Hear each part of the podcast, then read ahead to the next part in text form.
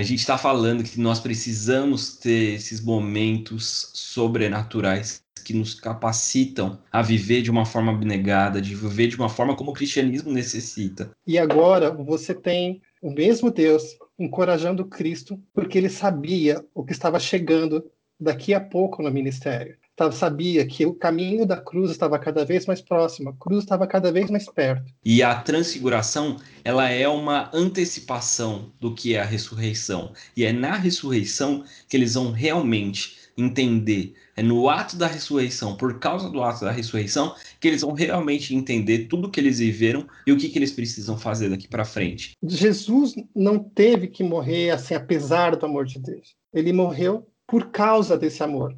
É uma coisa a gente ter Deus como um patrão, como um exemplo a ser seguido, como um rabino, como ele disse aqui, como um mentor. Mas se a gente quer de verdade que Deus seja o nosso salvador, aí a gente tem que colocar ele no lugar daquilo que é o nosso salvador, daquilo que a gente idolatra.